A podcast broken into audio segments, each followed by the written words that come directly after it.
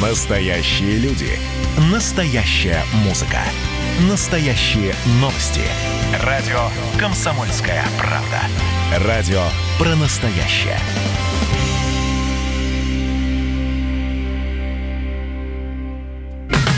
Взрослые люди. Взрослые люди. Тут-то Ларсон и Валентин Алфимов обсуждают, советуют и хуликанят в прямом эфире. И, конечно, обсуждаем с вами все актуальные новости э, последних э, дней, сегодняшнего дня до 10 утра в прямом эфире. Очень хотим знать ваше мнение по всем вопросам, которые мы тут поднимаем. Поэтому смело заходите к нам в наши соцсети и в YouTube. Да, а соцсети, ну это Viber WhatsApp, плюс 7 967 200 ровно 9702, ждем от вас сообщений. В YouTube тоже там есть чатик, можете общаться между собой, можете э, общаться э, вместе, ну, можете общаться с нами, лучше нас, больше нас, и смотреть на нас еще красивых. И, конечно, конечно же, Да, да, и прекратите, и, при, и прекратите обсуждать мою внешность в Ютьюбе, потому что я работаю сейчас на радио. Я не буду краситься, прихорашиваться и менять очки только потому, что вам кажется, что они мне не идут, потому что утром бывает непростым у всех. Мы все на себя смотрим в зеркало и понимаем, такое вот случилось утро. В общем, вы поняли, а, прямо все, сейчас да. заходите в YouTube и пишите в комментариях, какая красивая не, не, не, Тута Ларсон. Не, не надо, Валь, не надо. Ну, просто это всего лишь YouTube. И если вы хотите посмотреть на красивую Туту Ларсон, идите в Инстаграм, я там нарядная, накрашенная, на постановочных фотосессиях. В общем, эстетические наслаждения получите. Так, а вот. еще смотрите и слушайте нашу соведущую Алису. Алиса, привет. Хай. А, Коничева. Как дела?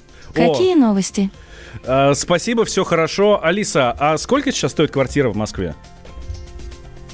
Около 50 долларов. 50 долларов стоит квартира в Москве? Немало, правда? Ну, действительно, но и немного. Может, она хотела сказать 50 тысяч? Выбирайте, в какой валюте хранить сбережения. Алиса, сколько стоит квартира в Москве? Ответ есть на cian.ru. Читаю. Продажа квартир в Москве по цене от 3,77 миллиона рублей. Вот, mm-hmm. это уже совсем другое вот, дело. Да. Спасибо, ну, Алиса. То есть 3-4 миллиона – это самая дешевая Рад квартира помочь. в Москве. А, так, она теперь о себе еще в мужском роде заговорила. Это, это, это, это тест бег, как вчера быть тест Бехтела прошли мы. Нет никакой гендерной предвзятости, нет. А, значит, в Москве самая дешевая квартира стоит между тремя и четырьмя миллионами, да? Правильно? Да, да, да, так и есть. Но э, в последнее время э, рынок жилья э, а, довольно сильно колбасило туда-сюда. Вроде бы как бы он немножко припал, потом, наоборот, приободрился. Э, в период пандемии э, рынок аренды жилья очень сильно скаканул в, за городом, а в Москве, наоборот, прилег. Но э, специалисты говорят о том, что э, двухкомнатные типовые квартиры на вторичном рынке – стали менее доступны э, по сравнению с аналогичным периодом прошлого года. То есть, э, если раньше российской семье с одним ребенком э, нужно было копить на такую квартиру чуть более четырех с половиной лет – то сейчас это минимум 5 лет. А, и в самом выигрышном положении оказались жители Магаданской области. Чтобы улучшить жилищные условия, необходимо затянуть пояса всего на год и 7 месяцев. А, например, в Севастополе, если вы захотите накопить на типовую двушку на вторичном рынке, вам понадобится больше 15 лет. А... Только вот непонятно, это про, это про цены на недвижимость или про зарплаты? А, мне кажется, здесь как раз и то, и другое. Ну, э, понятно, да? Дешевая недвижимость, высокие зарплаты, значит, надо меньше копить. Низкие зарплаты и дорогая недвижимость, ну, соответственно, надо копить больше. Э, в связи с этим я хочу э, задать вопрос нашим слушателям. Вам, дорогие друзья, сколько нужно копить, ну, давайте так, на стандартную двушку. На стандартную, ну, не знаю, там 45 метров примерно, ну, там плюс-минус, да? Сколько вам нужно времени для того, чтобы накопить вот на эту, э, на такую квартиру? Плюс 7 967 200 ровно 9702, наш номер Вайбера и WhatsApp для ваших сообщений. Вот. С нами на связи ну... Андрей э, Бекетов, независимый эксперт рынка недвижимости. Андрей Геннадьевич, здравствуйте. здравствуйте. Доброе утро.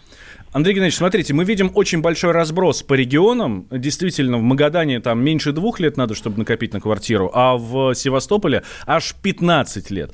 В чем здесь кроется причина? Вот очень правильно тут спросила. Это зарплата или все-таки э, цены на жилье? Ну, как вы, в общем-то, правильно и предположили, это симбиоз. И того, и другого.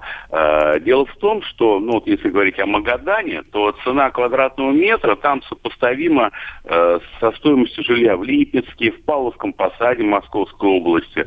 То есть э, нельзя сказать, что в Магадане просто вот все это за копейки продается. 40 тысяч э, квадратный метр в среднем на вторичном рынке.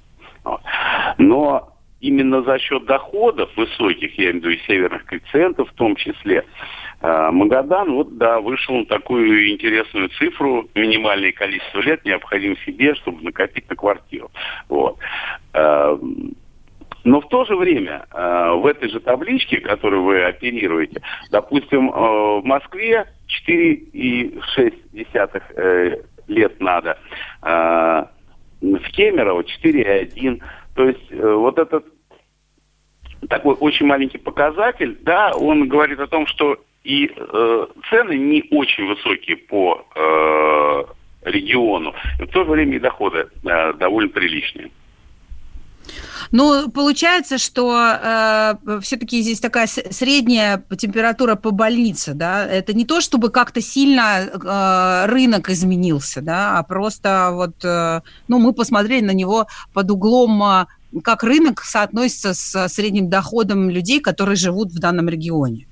Ну, фактически, да, да. Мы как сказали, что стоимость жилья э, в, э, в Магадане явно не самая дешевая. Э, вот. Причем э, по обеспеченности жильем Магадан на 16 месте э, в России. Если в среднем на 24 квадратных метра на человека, то в Магадане 29. То есть там даже э, лучше, э, чем, допустим, в Москве, где 19 квадратных метров. А вот еще такая э, интересная новость э, поступила, что в Москве начался ипотечный бум.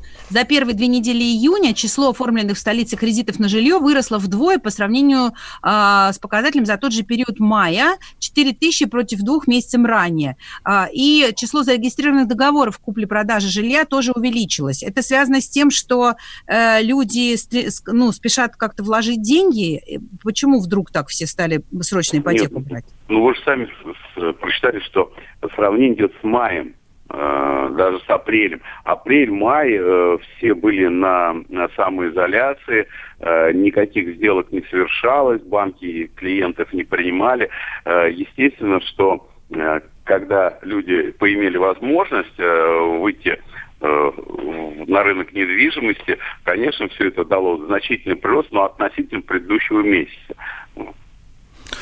Ну что ж, спасибо большое, а, Андрей Геннадьевич. Андрей Бекетов, независимый эксперт рынка недвижимости, был с нами на связи. А, Но, тем, тем не менее же, у нас еще и какие-то новости по льготной ипотеке в, в стране появились. Поэтому, может быть, люди так стремительно ее берут. Да, плюс еще льготная ипотека, плюс, ну, действительно, люди вышли на работу, может быть, там начали зарплату получать, да, ну, появилась хоть какая-то возможность хоть немножко денег заработать. Ну, вот смотри, что нам пишут у нас тут в Вайбере, в WhatsApp. Всю жизнь и многоточие. Ну, это ответ на мой вопрос, сколько вам нужно копить на стандартную Да, ты знаешь, а вот я тебе скажу, я приехала в Москву в 91 году, а первую квартиру свою я купила только в 2004 У меня не было ни малейшего шанса, хотя была телезвезда Тута Ларсен, а, купить нормальную квартиру, двушку, ну или хотя бы даже однушку собственность. То есть я все это время в съемных квартирах жила. И квартиру я купила в кредит. И до сих пор, и сейчас я тоже в ипотеке. Поэтому как, как то, что в Москве копят типа всего 6 лет на квартиру э, двухкомнатную, мне кажется, это очень оптимистичная какая-то тема. Это не так. Но вы же взрослые люди. А деньги тратите на всякую ерунду. Остались только мы на растерзание. Yeah. Парочка простых и молодых ребят. Ла-ла-ла-лай, ла-ла-ла-ла-лай, ла-ла-лай, утекай. Уходим, уходим, уходим, наступят времена почище.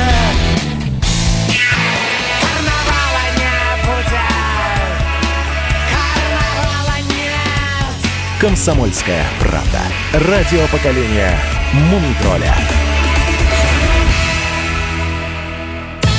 Взрослые люди. Взрослые люди. Тут-то Ларсон и Валентин Алфимов обсуждают, советуют и хулиганят в прямом эфире. Итак, возвращаемся, дорогие друзья. Прямой эфир радио «Комсомольская правда». Тут Ларсен, Валентин Алфимов.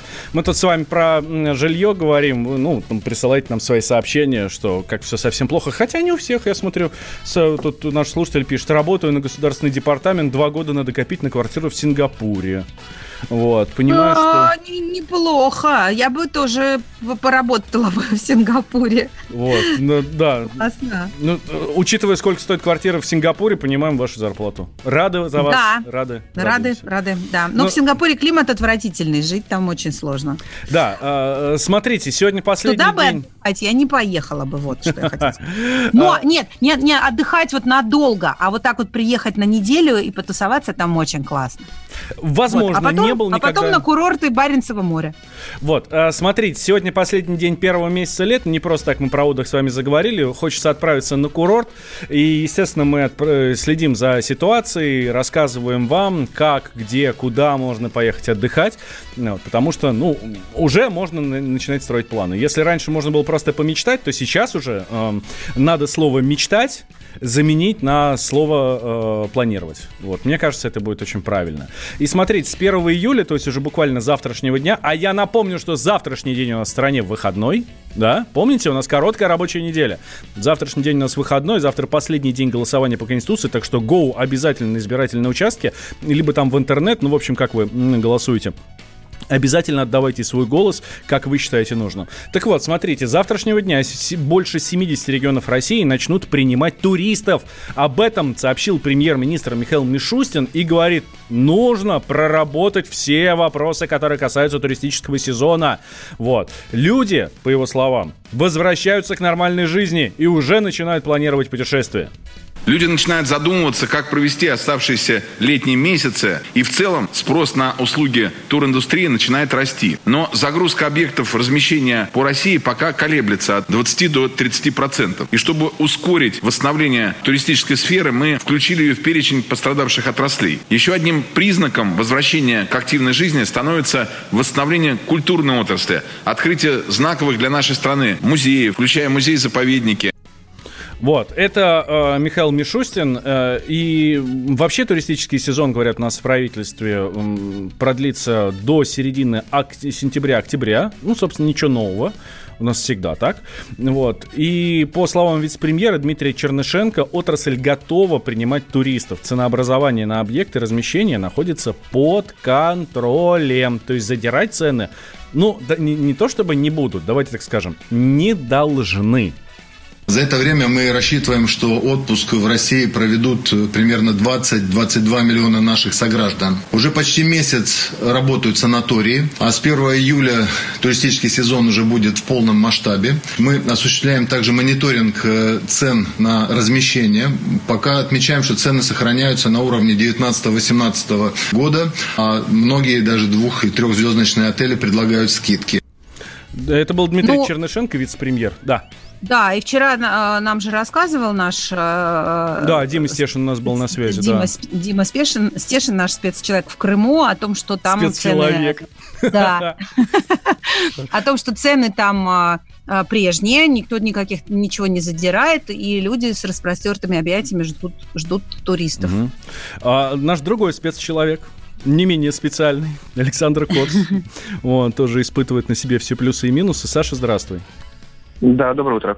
Доброе утро. А... Правда, что не, нет в Крыму никаких колебаний цен в сторону плюса? Ну, не будут дорожать э, Ну, я, я вот не скажу насчет, насчет э, отелей и санаториев. Частный сектор все-таки вот сейчас чуть-чуть э, подняли цены.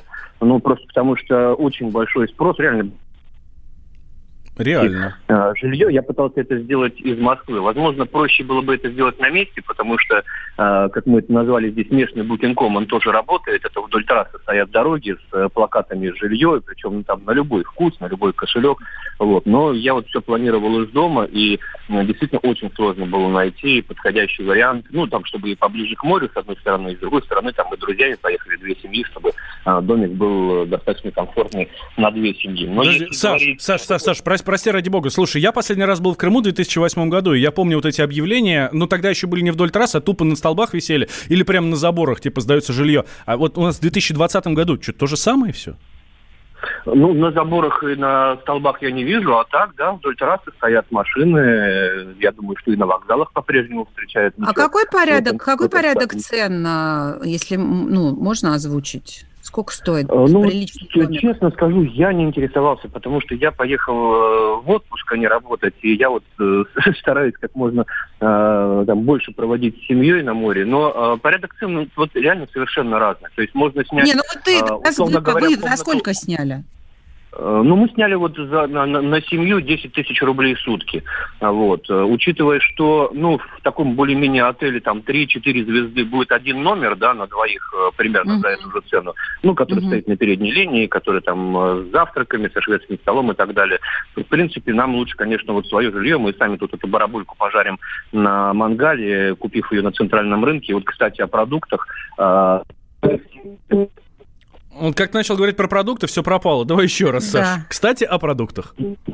Да, кстати, кстати, о продуктах. Мы в Москве были все напуганы а, рассказами о том, что в Крыму а, продукты стоят намного дороже, чем в Москве, цены выше московских и так далее, и так далее. Вот привезли с собой а, чемодан еды, ну, там еще какие-то какие-то вот, а, вот, э, а оказалось, что на самом деле нет, продукты здесь дешевле, чем в Москве, особенно если покупать, ну вот мы покупаем на центральном рынке в Ялте, и в Ялте и мясо, и молочка, и рыба, все это, разумеется, стоит на- намного дешевле, чем в Москве. Мгм. Один э, четыре э, дня ну, отнимает тысяч пять рублей, да, это вместе с мясом, с молочкой, вот, но без алкоголя, прошу заметить. А, А как же знаменитые крымские вина? Прекрасный Ну, связь у нас пропадает. Саш, спасибо Да, большое. жалко, Хорошего самом тебе отдыха. месте. Может, поэтому, потому что радио «Комсомольская правда» за ЗОЖ. Да, конечно, конечно. Слушай, ну, не дешево. комсомолки Саш Коц был с нами на связи. Да, он в Крыму. 10 тысяч в сутки, это если ты едешь на две недели, то это прям, ну так, а, а мы обычно на море ездили на месяц с детьми, это прям такая кругленькая Нет, тут, ну это две семьи. Ну, это две семьи. Ну, тогда, видишь, уже, э, уже будет не 10, а 5, да, и это уже совсем другая история. Ну, по-божески. Хотя, да, я, я, я еще раз повторюсь, я очень давно последний раз был в Крыму, в 2008 году, и вообще на нашем юге, вот, и, ну, тогда что-то там по 800 рублей было.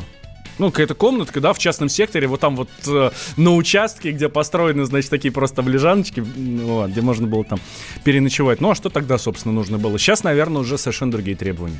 И у меня, и Да. у людей. А, Но перенесемся из Крыма в Сочи. Там тоже резко выросли продажи туров. Туроператоры фиксируют э, а, рост спроса.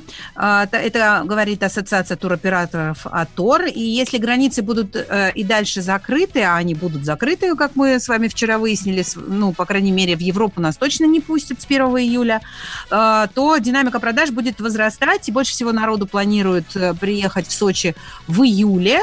А, и потом в августе и в сентябре. А, Уже продажи туров в Сочи превысили а, уровень прошлого года. Заявки есть на весь сезон, включая сентябрь. А я вам честно скажу, как человек, который 6 лет подряд ездит, ездил в Сочи, а в этом году, к сожалению, мы не поехали, там и в октябре классно. Там просто обалденно. Обожаю, скучаю по морю. И поэтому набираю корреспондента «Комсомольской правды» в Краснодарском крае Егора Казакова. Егор, доброе утро. Это человек, который живет. там Доброе просто, утро. Понимаешь, не как Да. ты в отпуск ездит, а живет. там. Счастливчик. Ну, Это рассказывайте, только что кажется, там? что мы на море каждый день сидим и с ноутбуком вообще оттуда работаем. На самом деле жители Краснодарского края на море оказываются чуть-чуть чаще, чем москвичи. Ну, да, от вас сюда ехать надо, потому что все пробки, конечно, туда начинаются. Ну, плюс понятно, что Краснодар э, вовсе не на море. Вовсе не на море. Ну да. Э, Ну, есть наплыв туристов? Все там, все уже заполонили, всякие москвичи, петербуржцы и прочие там, э, про- прочие нерусь? Знаете, как говорят, Сочи не резиновый. Вот. А, вообще, как бы, да, действительно имеется такая история, что как только сняли у нас карантинные все ограничения, отменили обязательные справки о ковиде, у нас э, ну, поток туристов кратно э, возрос, и отдельные туроператоры, одни говорят, что у нас на 50% вырос спрос на туры в Сочи, другие говорят, что в два раза вообще вырос, то есть кто в полтора, кто в два раза говорит. Вот. И причем они это связывают именно, знаете, есть люди, которые отпуск э, планируют за год, за 8 месяцев, то есть заранее-заранее. А здесь именно покупки спонтанные, то есть э, либо, например, сегодня покупаешь тур, а послезавтра ты уже заселяешься в гостиницу, либо это заселение происходит в течение месяца после покупки тура. То есть это так называемый, э, как, это, как там у них, э, last time, кажется, у них называется, mm-hmm. last minute, last minute у них называется эта история, когда когда человек очень быстро заселяется после покупки тура. А есть какая-то статистика э, про уровень э, все-таки покупок, да? Ну, что больше люди покупают, э, какие-то бюджетные туры или ну, в, в, в хорошем люксовом сегменте с дорогими отелями тоже бум? В предпочтении в этом сезоне у людей пакетные туры. То есть э, очень много э, желающих отдохнуть в Сочи именно семейных, а семейным нужна, соответственно, стабильность, уверенность э, и отсутствие вот этих вот историй когда сегодня вечером вы решаете, что вы будете делать завтра. То есть они хотят купить, чтобы уже было проживание, питание, может даже лечение, какие-то экскурсии. То есть мы заплатили одну сумму денег и максимально отдыхаем душой и телом. Да, Егор, спасибо, спасибо большое. Егор Казаков, корреспондент «Комсомольской правды» в Краснодарском крае, просит нас повторите еще раз в Краснодаре море нет. Повторяю. Но вы же взрослые люди. Хватит танцевать на столе во время эфира.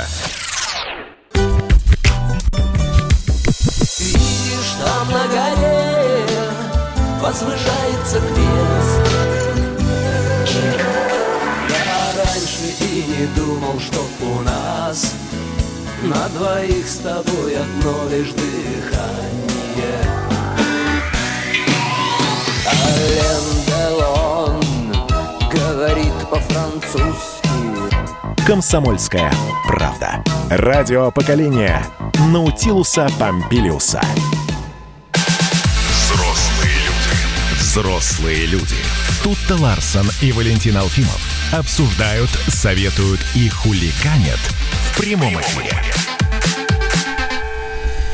Общаемся друг с другом и с вами, рассказываем вам все последние новости. Конечно, э, очень э, тема э, путешествий и летнего отдыха всех волнует. Вот как раз выяснили, что сейчас, до новостей выяснили, что сейчас уже народ активно бронирует туры в южные края, но хотела обратить ваше внимание все-таки на то, что недельные туры по России в сторону от моря, наоборот, подешевели на 12%.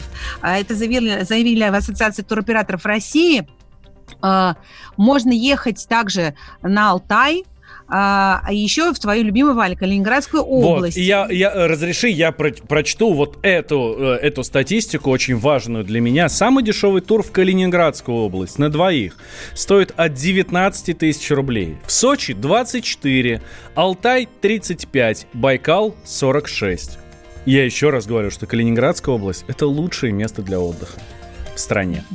Ну, да, ну, я с тобой абсолютно согласна, но все-таки Алтай и Байкал – это тоже места, которые очень стоит посетить. И мне кажется, что если вы все это время а, там куда-нибудь ездили на юга, на моря, и в этом году э, у вас не получилось поехать, например, в любимую Испанию или Хорватию, то, может быть, самое время, в принципе, изменить вид отдыха, да, и, и открыть для себя Россию. Да, открыть для себя Россию, тем более, что, поверьте мне, это, ну, действительно, невероятно красивые места. Ничего более прекрасного, чем Байкал и Алтай, я не видела ни в какой загранице. Да, вот. тем более, что всякая там пандемия коронавируса уже закончилась. С завтрашнего дня 7, больше 70 регионов России снимают вообще все ограничения. Можно делать все, что хочешь ну, в рамках Уголовного кодекса и, конечно, своих, э, своего, там свода, свода правил внутреннего такого-то морального, да? Вот. И, э, но вот за это время, за это время мир изменился. Кто бы что ни говорил, что мы возвращаемся возвращаемся к прошлой жизни и все такое. Нет, мир изменился, и он, возможно, уже не будет таким, как прежде. И, например, когда, как нам казалось всегда, да, что вот это вот лучшие друзья, не знаю, там, американцы и европейцы. Нет, на самом деле все не так. Вот эта пандемия коронавируса резко подорвала доверие европейцев к США. Это показало исследование, которое было проведено по заказу Европейского совета по международным отношениям. 59%, почти две трети, почти две трети опрошенных европейцев говорят, что их отношение к Штатам ухудшилось. 35 не изменилось, и только 6% ответили, что оно стало лучше. Вот. Больше всего э, теперь опасаются Америки умные жители Дании, Португалии и, как ни странно, Германии. Хотя я, честно говоря, удивлен. А... Вот. Вот это вопрос только, есть ли до этого дело самой Америки. У нас на связи собственный корреспондент «Комсомольской правды» в Соединенных Штатах Америки Алексей Осипов. Леша, привет. Доброе утро. Да, привет, Леша. Доброе. Нет а, никакого, Скажи, да, пожалуйста. Нет никакого дела, потому что ситуация с коронавирусом и вообще э, с политикой как таковой в Америке в свете еще и предстоящих президентских выборов настолько запутана, я бы сказал, что до внешних врагов, включая Россию, американцам сейчас однозначно нет дела. Да ладно, что, серьезно? В, в какой-то веке они вообще про нас не снимают э, гадкое кино и не пишут статьи про то, какие мы монстры? Ну, в Америке кино не снимают уже полгода, бродвейские театры вообще с мюзиклами будут закрыты до декабря. Вот такое решение принял губернатор Нью-Йорка. Все из-за коронавируса. Но, разумеется, русская, российская угроза со страниц газет не сходит. И вот буквально вчера для конгрессменов был дан закрытый брифинг вот на тему, э, что российская ГРУ оплачивала убийство американских военных. Э, в самих разведкругах США консенсуса по поводу этой информации нет. Одни спецслужбы говорят, что возможно, другие да, третьи говорят нет. Сам Трамп уже официально заявил, что вот публикация Нью-Йорк Таймс была э, надуманной, фальшивкой, по сути дела.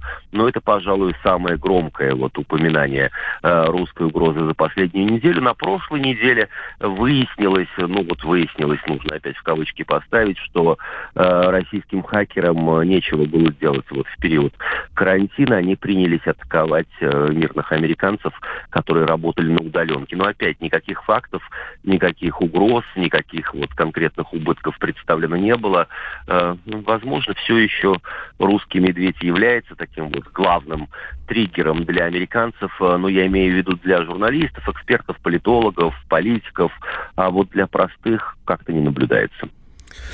Леш, а почему, когда мы смотрим э, кино, когда мы смотрим сериалы и возникает Россия там, ну я не знаю, там э, взять там Homeland, да, э, или тот же карточный домик, или еще, вот мы вчера тут и э, обсуждали, много достаточно сериалов и фильмов, где возникает Россия, почему нас показывают просто каким-то днищем, ну, ну э, страной, э, не знаю, там дегенератов в конце концов?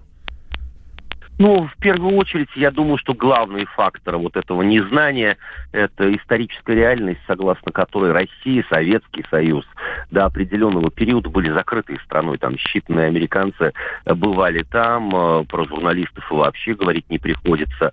А вот в последние 20 лет ситуация стала меняться, и все-таки, если вы полистаете вот фильмотеки Голливуда, то в последнюю четверть века, если русское участие присутствовало, то, по крайней мере, оно уже было более цивилизованным, если разведчики враги и были, то они не носили однозначно фуфайки и не пили водку из Да ладно! А вспо- вспомни космонавта из Армагеддона, да. Вы приводите, вы приводите исключительно такие вот, ну, э, отдельные факты. А я говорю, в принципе, глобально. То есть, если, опять же, переворошить ту же фильмотеку или посмотреть, скажем так, вот, э, все те издания, которые публиковали что-либо о России, общий том, э, возможно, был не самым позитивным, но вот картина не была такой вот, э, как ты э, сказал уже, Валентин, днищем.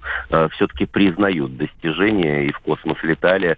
А уж про балеты говорить не приходится. Леш, ты знаешь, а меня вот больше даже волнует не то, как они нас рисуют, что мы всегда враги, там, окей, там, умные враги или, или, или глупые враги, но мы всегда какие-то чудовища. А, в любом случае, bad Russians всегда. Меня волнует другое. Вот, прав, как сказал Валя, как только в фильме, там, в миллиардах в Хоумленд, в карточном домике, там, я не знаю, убивая Еву, в многих других сериалах начинается русская тема, сериал может дальше не смотреть, потому что он превращается в какую-то безумную развесистую клюкву. В «Убивая Еву» вообще снимали в какой-то Румынии, мне кажется, Россию, и там но настолько э, перевирают на, э, топонимы, какие-то вместо нормальных просто русскими буквами пишут какое-нибудь вообще не, непроизносимое слово, просто русские буквы и все. Почему такое небрежное, э, и, ну, я не знаю, даже не про уважение, а просто про достоверность, да, отношение к России как, ну, и даже с культурной точки зрения, даже с кинематографической, ведь там полно русских, которые могли бы им сказать, ребята, ну, такой фамилии там не бывает, какой вы сейчас используете, она искусственная. Вот тут у вас слово неправильно написано. Э, там, я не знаю, чеченцы выглядят иначе, чем вы изобразили их в этом сериале. Почему они это делают? Ну, я все-таки приведу другой контрпример. Это сериал «Чернобыль». Э, несмотря это... на то, что, в общем, Чернобыль, Слушай, да, ну это Украина, come on, но все-таки... Чернобыль да, снимал швед Совет... все-таки. Да, это бывший швед. Советский Союз. Но не суть важно. Возьмите карту мира и возьмите линейку или циркуль. Не суть важно. Америка и Россия несмотря на то, что у них даже есть там общая граница, проходящая по одному из, по, по Чукотскому морю, э, все-таки расположены далеко друг от друга. Американцы, я как-то приводил этот пример, в общей массе своей лишь 11% из них имеют загранпаспорта. Это вот статистика 2018 года. Э, они ездят, они бывают, они изучают страны Карибского бассейна, Мексику, Центральную Америку. Для них это близко, для них это нормально. Европа для них, Европа, я не говорю уже даже о России, расположенной в Европе и Азии, является вот просто тридевятым царством, чисто по географическим понятиям. Ну, уж уровень образования – это вообще отдельная тема. Опять же, как-то в эфире радио «Комсомольская правда» мы говорили, что история Великой Отечественной войны в учебнике э, 10 класса американской школы умещается на двух страницах из 400. Вот так вот сложилось. И географические расстояния, и уровень образования, и, в общем, порой нежелание что-либо э, изучать, поправлять, выяснять, как звучат фамилии, как называются города, и какие там, я не знаю, костюмы носили, э, кители носили российские военные э, в 90-м или 85-м году. Слушай, ну тогда они и, и про остальные страны, когда снимают, также все перевирают? Или все-таки нам больше... Безусловно Безусловно, безусловно, огромное, если говорить вот только о кино, количество киноляпов э, про фильмы, действия которых э, происходит во Франции, Великобритании, в Италии, в других странах, оно попросту зашкаливает, ну, всем хорошо известный, в том числе и э, в Соединенных Штатах, там, исторический персонаж, граф Дракула, на эту тему также проводился опрос вот в начале этого года. Его среднестатистический американец относил вообще к американским героем, героем американских эпосов, и никто даже не удосужился э, узнать, э, что тот же мультфильм э, «Каникулы в Трансильвании», там их целый сериал, э, что Трансильвания часть теперь это территория современной Румынии. Никому до этого нет дела. Кстати, хотел бы отметить, что вот этот мультсериал, э, главным его аниматором является выходец из э, бывшего Советского Союза, человек, вот, который, имя которого хорошо известно, Генди, Геннадий Тартаковский. Генди Тартаковский, самурай Джек, е! Да, да, так ему дело до этого было, возможно, благодаря вот его мультикам.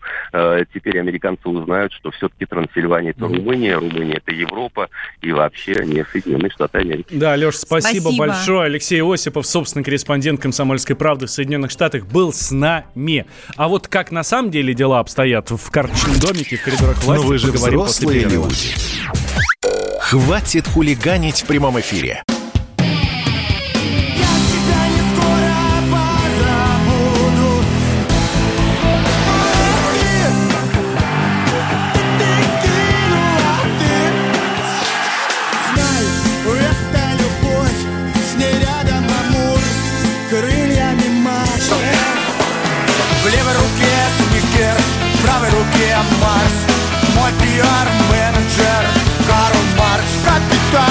«Комсомольская правда». Радио поколения Ляписа Трубецкого.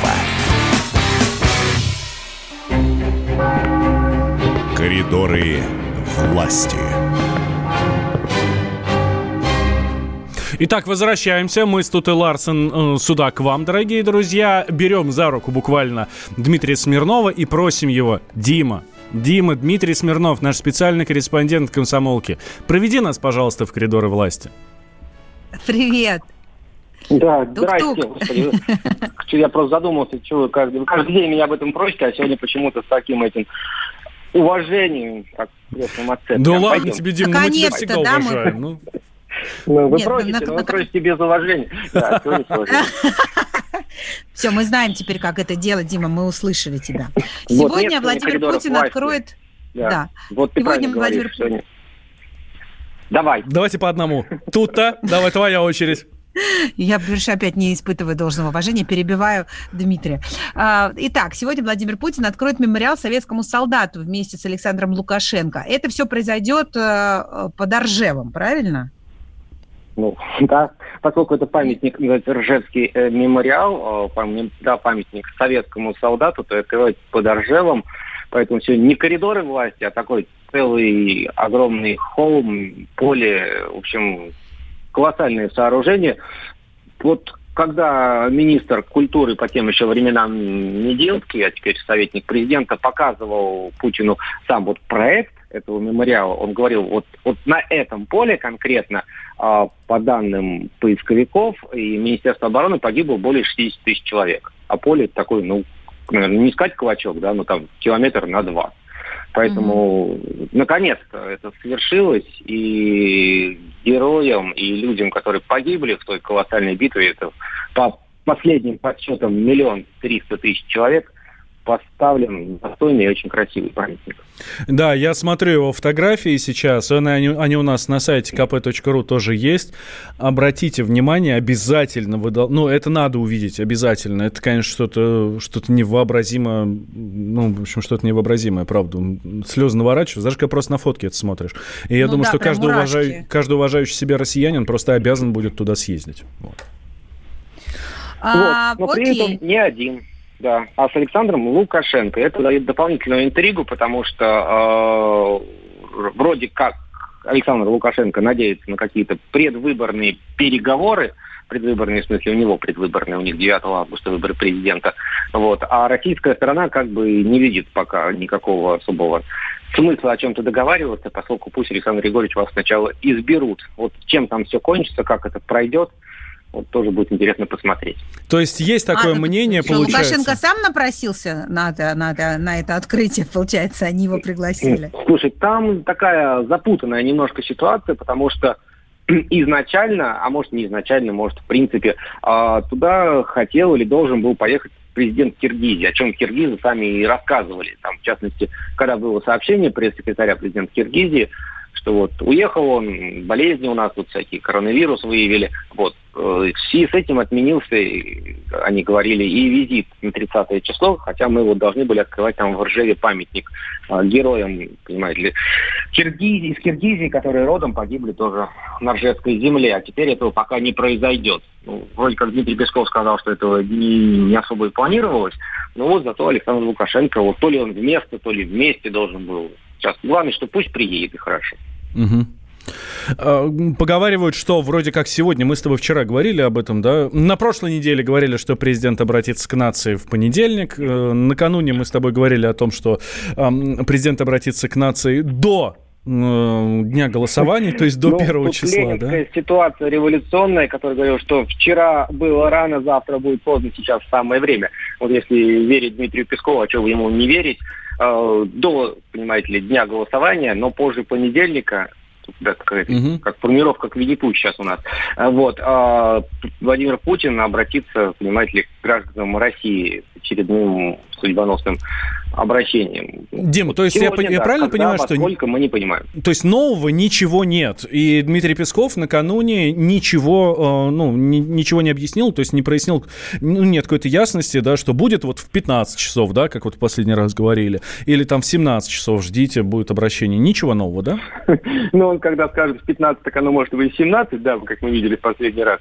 Но там по времени непонятно действительно, но а по темам А по темам понятно. Раз, по темам понятно. Темы изменить нельзя сегодня, в общем-то. Ну, пос- послушаем. Я думаю, там будет что-то интересное. Там не ограничится воззванием «придите и проголосуйте» или как-то не проголосуйте.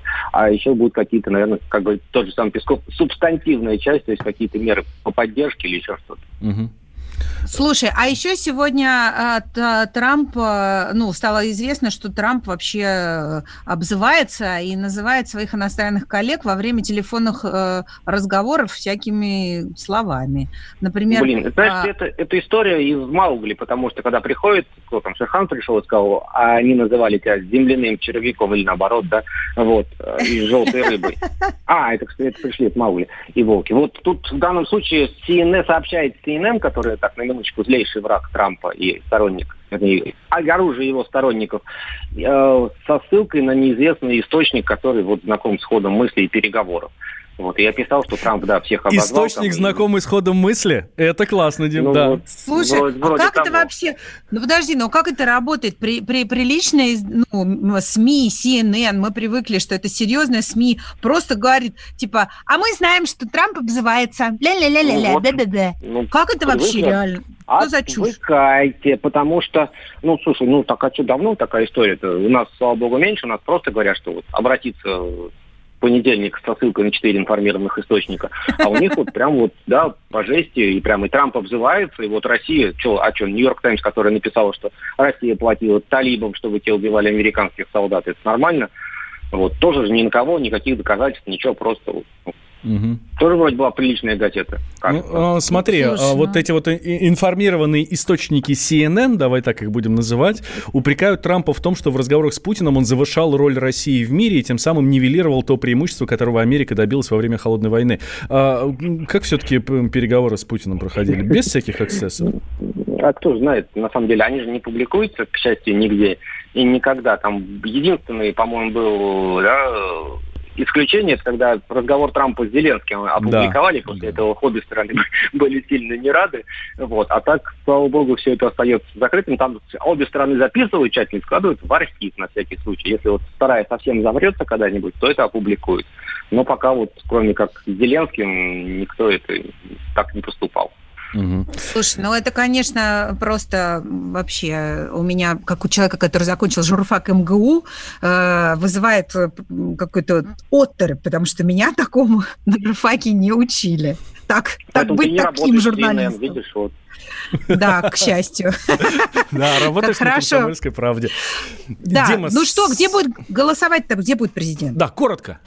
Где? Загадочная история, потому что Песков сказал, что это будет не онлайн, то есть он лично проголосует, но не сказал, что это он и приедет на избирательный участок. Может, на дом к нему с урны придут, на домное голосование мы увидим в этот раз для разнообразия. Есть интрига, есть. Ну что ж, ждем, ждем, следим. Дмитрий Смирнов, специальный корреспондент «Комсомольской правды» был с нами. Дима, спасибо тебе большое. И тебе тут тоже спасибо большое. Спасибо. Всем хорошего дня. Прощаюсь с вами до завтра. Валя, удачи. Взрослые люди. Обсуждаем, советуем и хулиганим в прямом эфире. Красное на черном Красное на черном Там, где вода И в небе смешки ломаных стрел Я руки протягивал вверх, я брал молнии в гость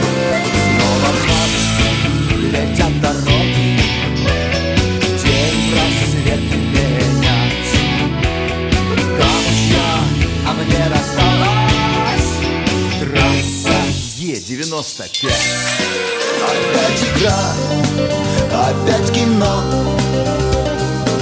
Снова выход на бис Комсомольская правда. Радио поколения Алисы. Взрослые люди. Обсуждаем, советуем и хулиганим в прямом эфире.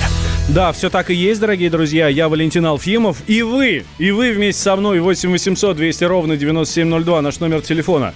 Вайбер, WhatsApp, плюс 7 967 200 ровно 9702. Это для ваших письменных сообщений. Ждем вас у нас здесь, соответственно, в эфире. С удовольствием с вами пообщаюсь. Смотрите, тут какое дело, товарищи автомобилисты. Очень важная информация для вас всех. Ну, и не только для автомобилистов, на самом деле. С 1 июля, то есть уже буквально завтрашнего дня, вступит в силу три новых изменения для водителей.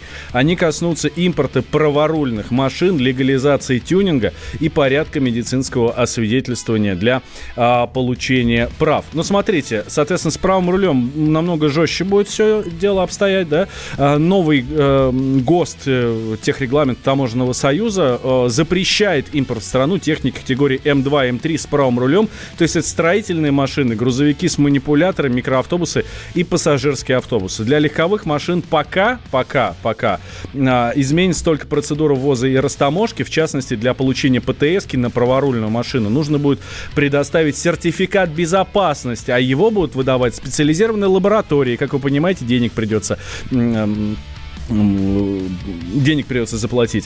Так, а еще а, сложнее будет узаконить тюнинг, то есть там газовое оборудование всякие, это тоже оказывается тюнинг, фаркопы, там багажники и все остальное. И э, третьим изменением будут доп. анализы, которые потребуют от некоторых автолюбителей при продлении срока водительских прав или получении новых. С нами на связи Андрей Ломанов, автоэксперт. Андрей Германович, здравствуйте. Да, доброе утро. Это вот что, это с нас денег хотят снять? Ну давайте сейчас вот про праворукие машины машин, да? Дальний Восток ну, сейчас слушает ну, и думает, елки-палки, а?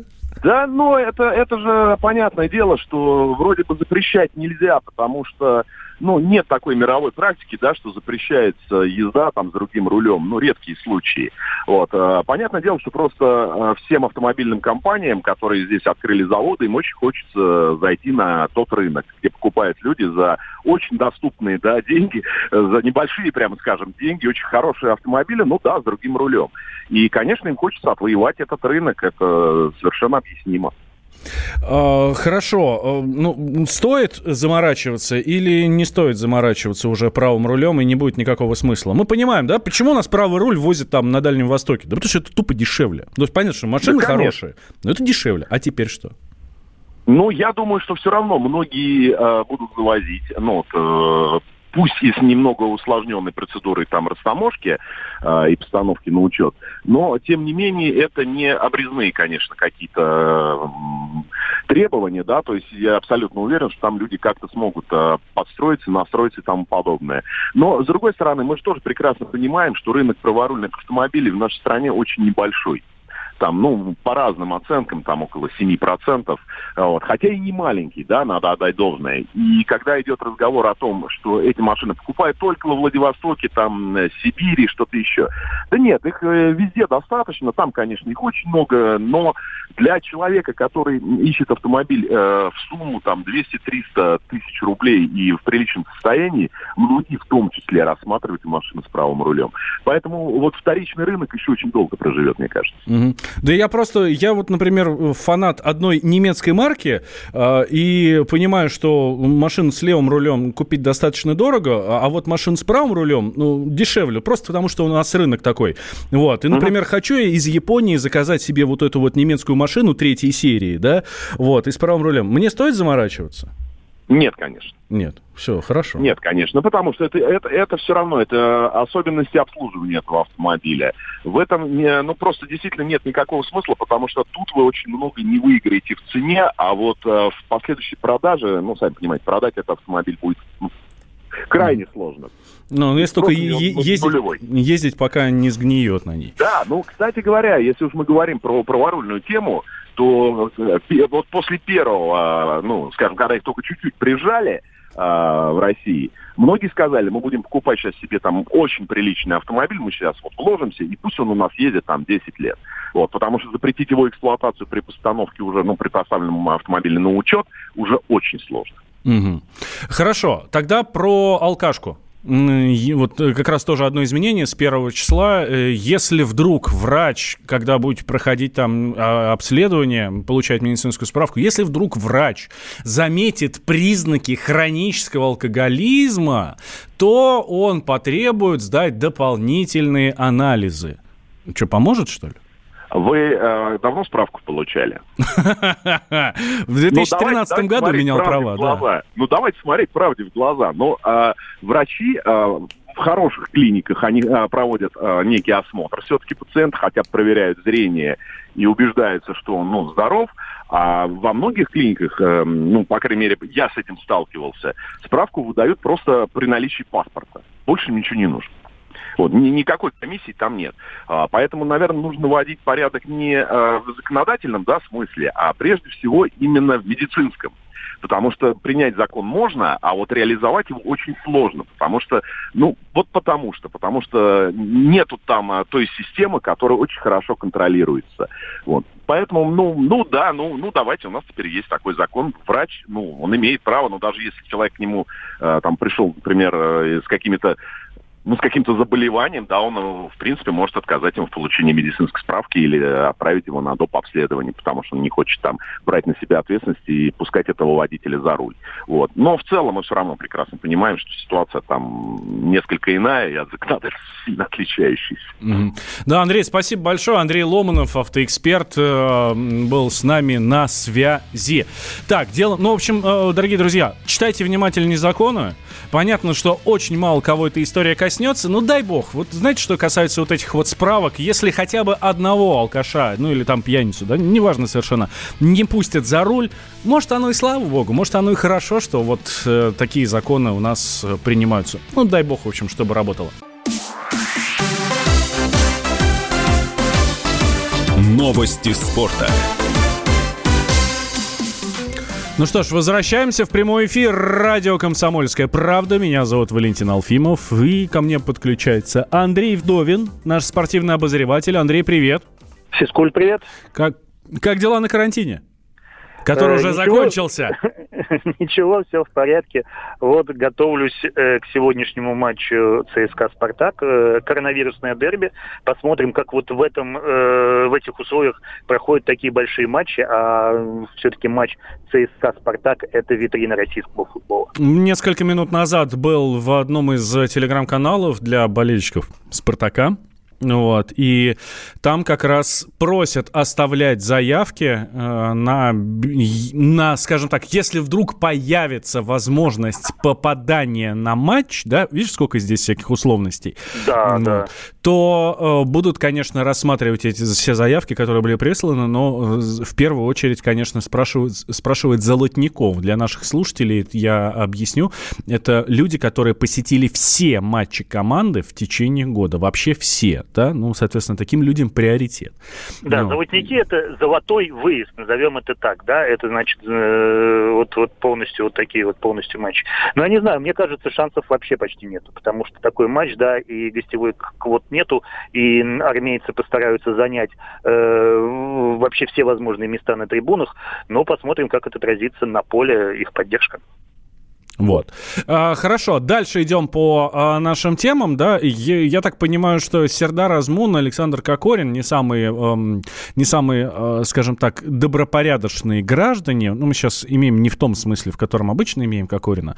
Вот. Эм, они на нарушают все возможные правила приличия, правильно? Да, действительно, эти игроки были неоднократно уже пойманы на том, что они э, нарушают э, вот этот вот режим самоизоляции. Я напомню, что э, чемпионат России начался да, с такими ограничениями, да, что в принципе э, ну, было возобновить очень сложно. Э, клубы сделали все, чтобы игроки не болели. Если игроки болеют в командах, да, то эти матчи переносятся, а переносить некуда, значит, они отменяются, значит, скандалы получается и так далее и тому подобное, да, и поэтому большая ответственность на самих игроках э, э, лежит, потому что они не должны э, излишне рисковать, они не должны появляться в каких-то мест, местах общедоступных, там, в кафе, в ресторанах, на прогулках и так далее, чтобы снизить риск заражения коронавирусом вообще к минимуму, да, к нулевым процентам. А всегда Размун и Кокорин, они э, как раз вот нарушают эти э, правила, да, Азмуна несколько раз э, видели, и да, и сам он не скрывает э, пилил э, истории в Инстаграме, как он сидит в ресторанах. Кокорин поехал к другу э, на день рождения и тоже запилил э, всякие эти видео в Инстаграмах, да? И что делать с этими игроками, никто не представляет. Потому что, да, влепили им штрафы. Ну, там 40 тысяч, 60 тысяч рублей и так далее, да? Но для Кокорина и для Азмуна это, э, ну, не знаю, не в час, наверное, больше зарабатывают, чем вот эти суммы. И как на это влиять, я, честно говоря, не представляю. Мне вообще кажется, что это большая проблема российского футбола, потому что клубы боятся своих игроков. Они не понимают, как их мотивировать, да, деньгами только могут, да, и не понимают, как их наказывать. Вы посмотрите, там все, весь персонал клубов, он, в принципе, запуган. Не дай бог, что сказать первой звезде клуба, да, какой-нибудь, не знаю, там, э, медицинский работник, массажист и так далее, да, я думаю, что, ну, должны прям вот по струночке ходить перед такими звездами, как, допустим, тот же Кокорин или Азмун, или там еще какие-то такие ребята. И как их наказывать, я просто не представляю. А, хорошо. А, Станислав Черчесов, э, наш тренер сборной России. Э, я, я напомню, что как-то мы с Андреем Вдовиным брали интервью у Станислава Черчесова. Это было на его заре, когда он только стал главным тренером нашей сборной, он приходил к нам сюда в редакцию.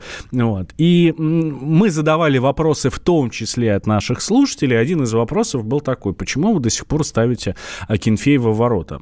Почему-то Станислав Саламович подумал, что это вопрос от меня, наверное, потому что он знал на тот момент, что я болельщик Спартака, ну, значит, для меня это принципиальный вопрос, и даже немножко так взъелся на меня, да, вот. Я, как бы я не объяснял, не было смысла, ну, то есть не получилось объяснить, что этот вопрос не от меня. И тут Станислав Черчесов назвал скажем так, второго вратаря в России. То есть эм, вратаря, который лучше, который, скажем, скажем так, лучше всех, но, но не Кенфеев, да, и им стал Маринат и Гилермо. Вот. Ну, по мнению Черчесова, Гилермо это, это номер, номер один. Вот на данный момент в сборной, потому что, ну, мы знаем, что Акинфеев уже закончил играть. Вот. Угу. Согласишься? Алло, алло. Да, Андрей, ты, я говорю, спрашиваю, ты согласишься или нет, что Гильермо ну, классный парень? Ну, Гильерми, да, хотя мне это не очень нравится, потому что я небольшой поклонник, поклонник Марината Гильерми, да, потому что я думаю, что у него есть большие проблемы в технике, и очень часто он пропускает голы между ног в ответственных матчах. И, э, ну, на сегодняшний момент, да, Гильерми первый среди равных. Но я уверен, что через э, месяц, через два м, вполне возможно соотношение сил изменится. И потом Гилерми не такой уж молодой вратарь, да, и уже там солидно ему. И, э, в общем-то, и, и мне хочется, все-таки хочется, да, чтобы в воротах сборной России э, не стоял этнический бразилец, скажем mm-hmm. так. Э, хорошо, давай тогда переключимся с футбола на все другие виды спорта, да. Мы как раз сегодня с тобой утром обсуждали, что команда Формула-1 Мерседес перекрасила свои болиды. Теперь это не серебряные стрелы, да, а, в общем, какие-то другие. Видимо, теперь черные стрелы будут. Какие-то черные стрелы. Действительно, сейчас вот этого маразма в спорте очень-очень много стало, да, и полчаса назад тоже обсуждали в эфире «Комсомольской правды» о том, что э, уже и в шахматах белые не могут ходить первыми, потому что это расизм, да. И по этому поводу, кстати, есть на сайте комсомольской, да, на сайте комсомольской правды э, это комментирует у нас Анатолий Карпов, чемпион мира по шахматам, так что зайдите, посмотрите. Вот. И здесь вот эти вот черные, э, черные стрелы теперь, да, Мерседес, э, почему это сделано, да, я догадываюсь, почему, потому что таким образом менеджеры команды уводят, так сказать, критические стрелы от своей команды, потому что э, по статистике в Мерседесе работает очень мало каких-то этнических меньшинств. По mm-hmm. статистике в Мерседесе, я имею в виду команду Формулы-1, очень мало женщин. И чтобы как-то себя обезопасить от вот этих вот нападок, да, и мне кажется... Хоть что-то черное поэтому... в машине должно быть, да? Да, да. Решили, что в цветах команды должен быть и черный. Да, спасибо большое. Андрей Вдовин, спортивный обозреватель комсомолки, был с нами на связи. Алиса? Алиса, а за какую команду Формулы-1 ты болеешь? Сборной голосовых помощников пока не существует. Ну, ничего страшного. А жаль. Это правда. Алиса, а сегодня будет хороший день? Вторник, 30 июня. Он будет хороший день? Алиса, у нас же сегодня будет хороший день, правда? Сегодня в Москве, вторник, 30 июня. Спасибо. Спасибо, дорогая. Вот так и добились. Смотрите, у нас завтра выходной, и завтра как раз я, я призываю всех еще сегодня и завтра сходите отдать свой голос за или против э, поправок к Конституции. У вас есть на это, есть на это возможность. Придите и выскажите свое мнение. А тем временем продолжает работать горячая линия по поправкам в Конституцию. Наше решение, наше будущее, организованное комсомолкой и ВГТРК. Взрослые люди. Обсуждаем, советуем и хулиганим в прямом эфире.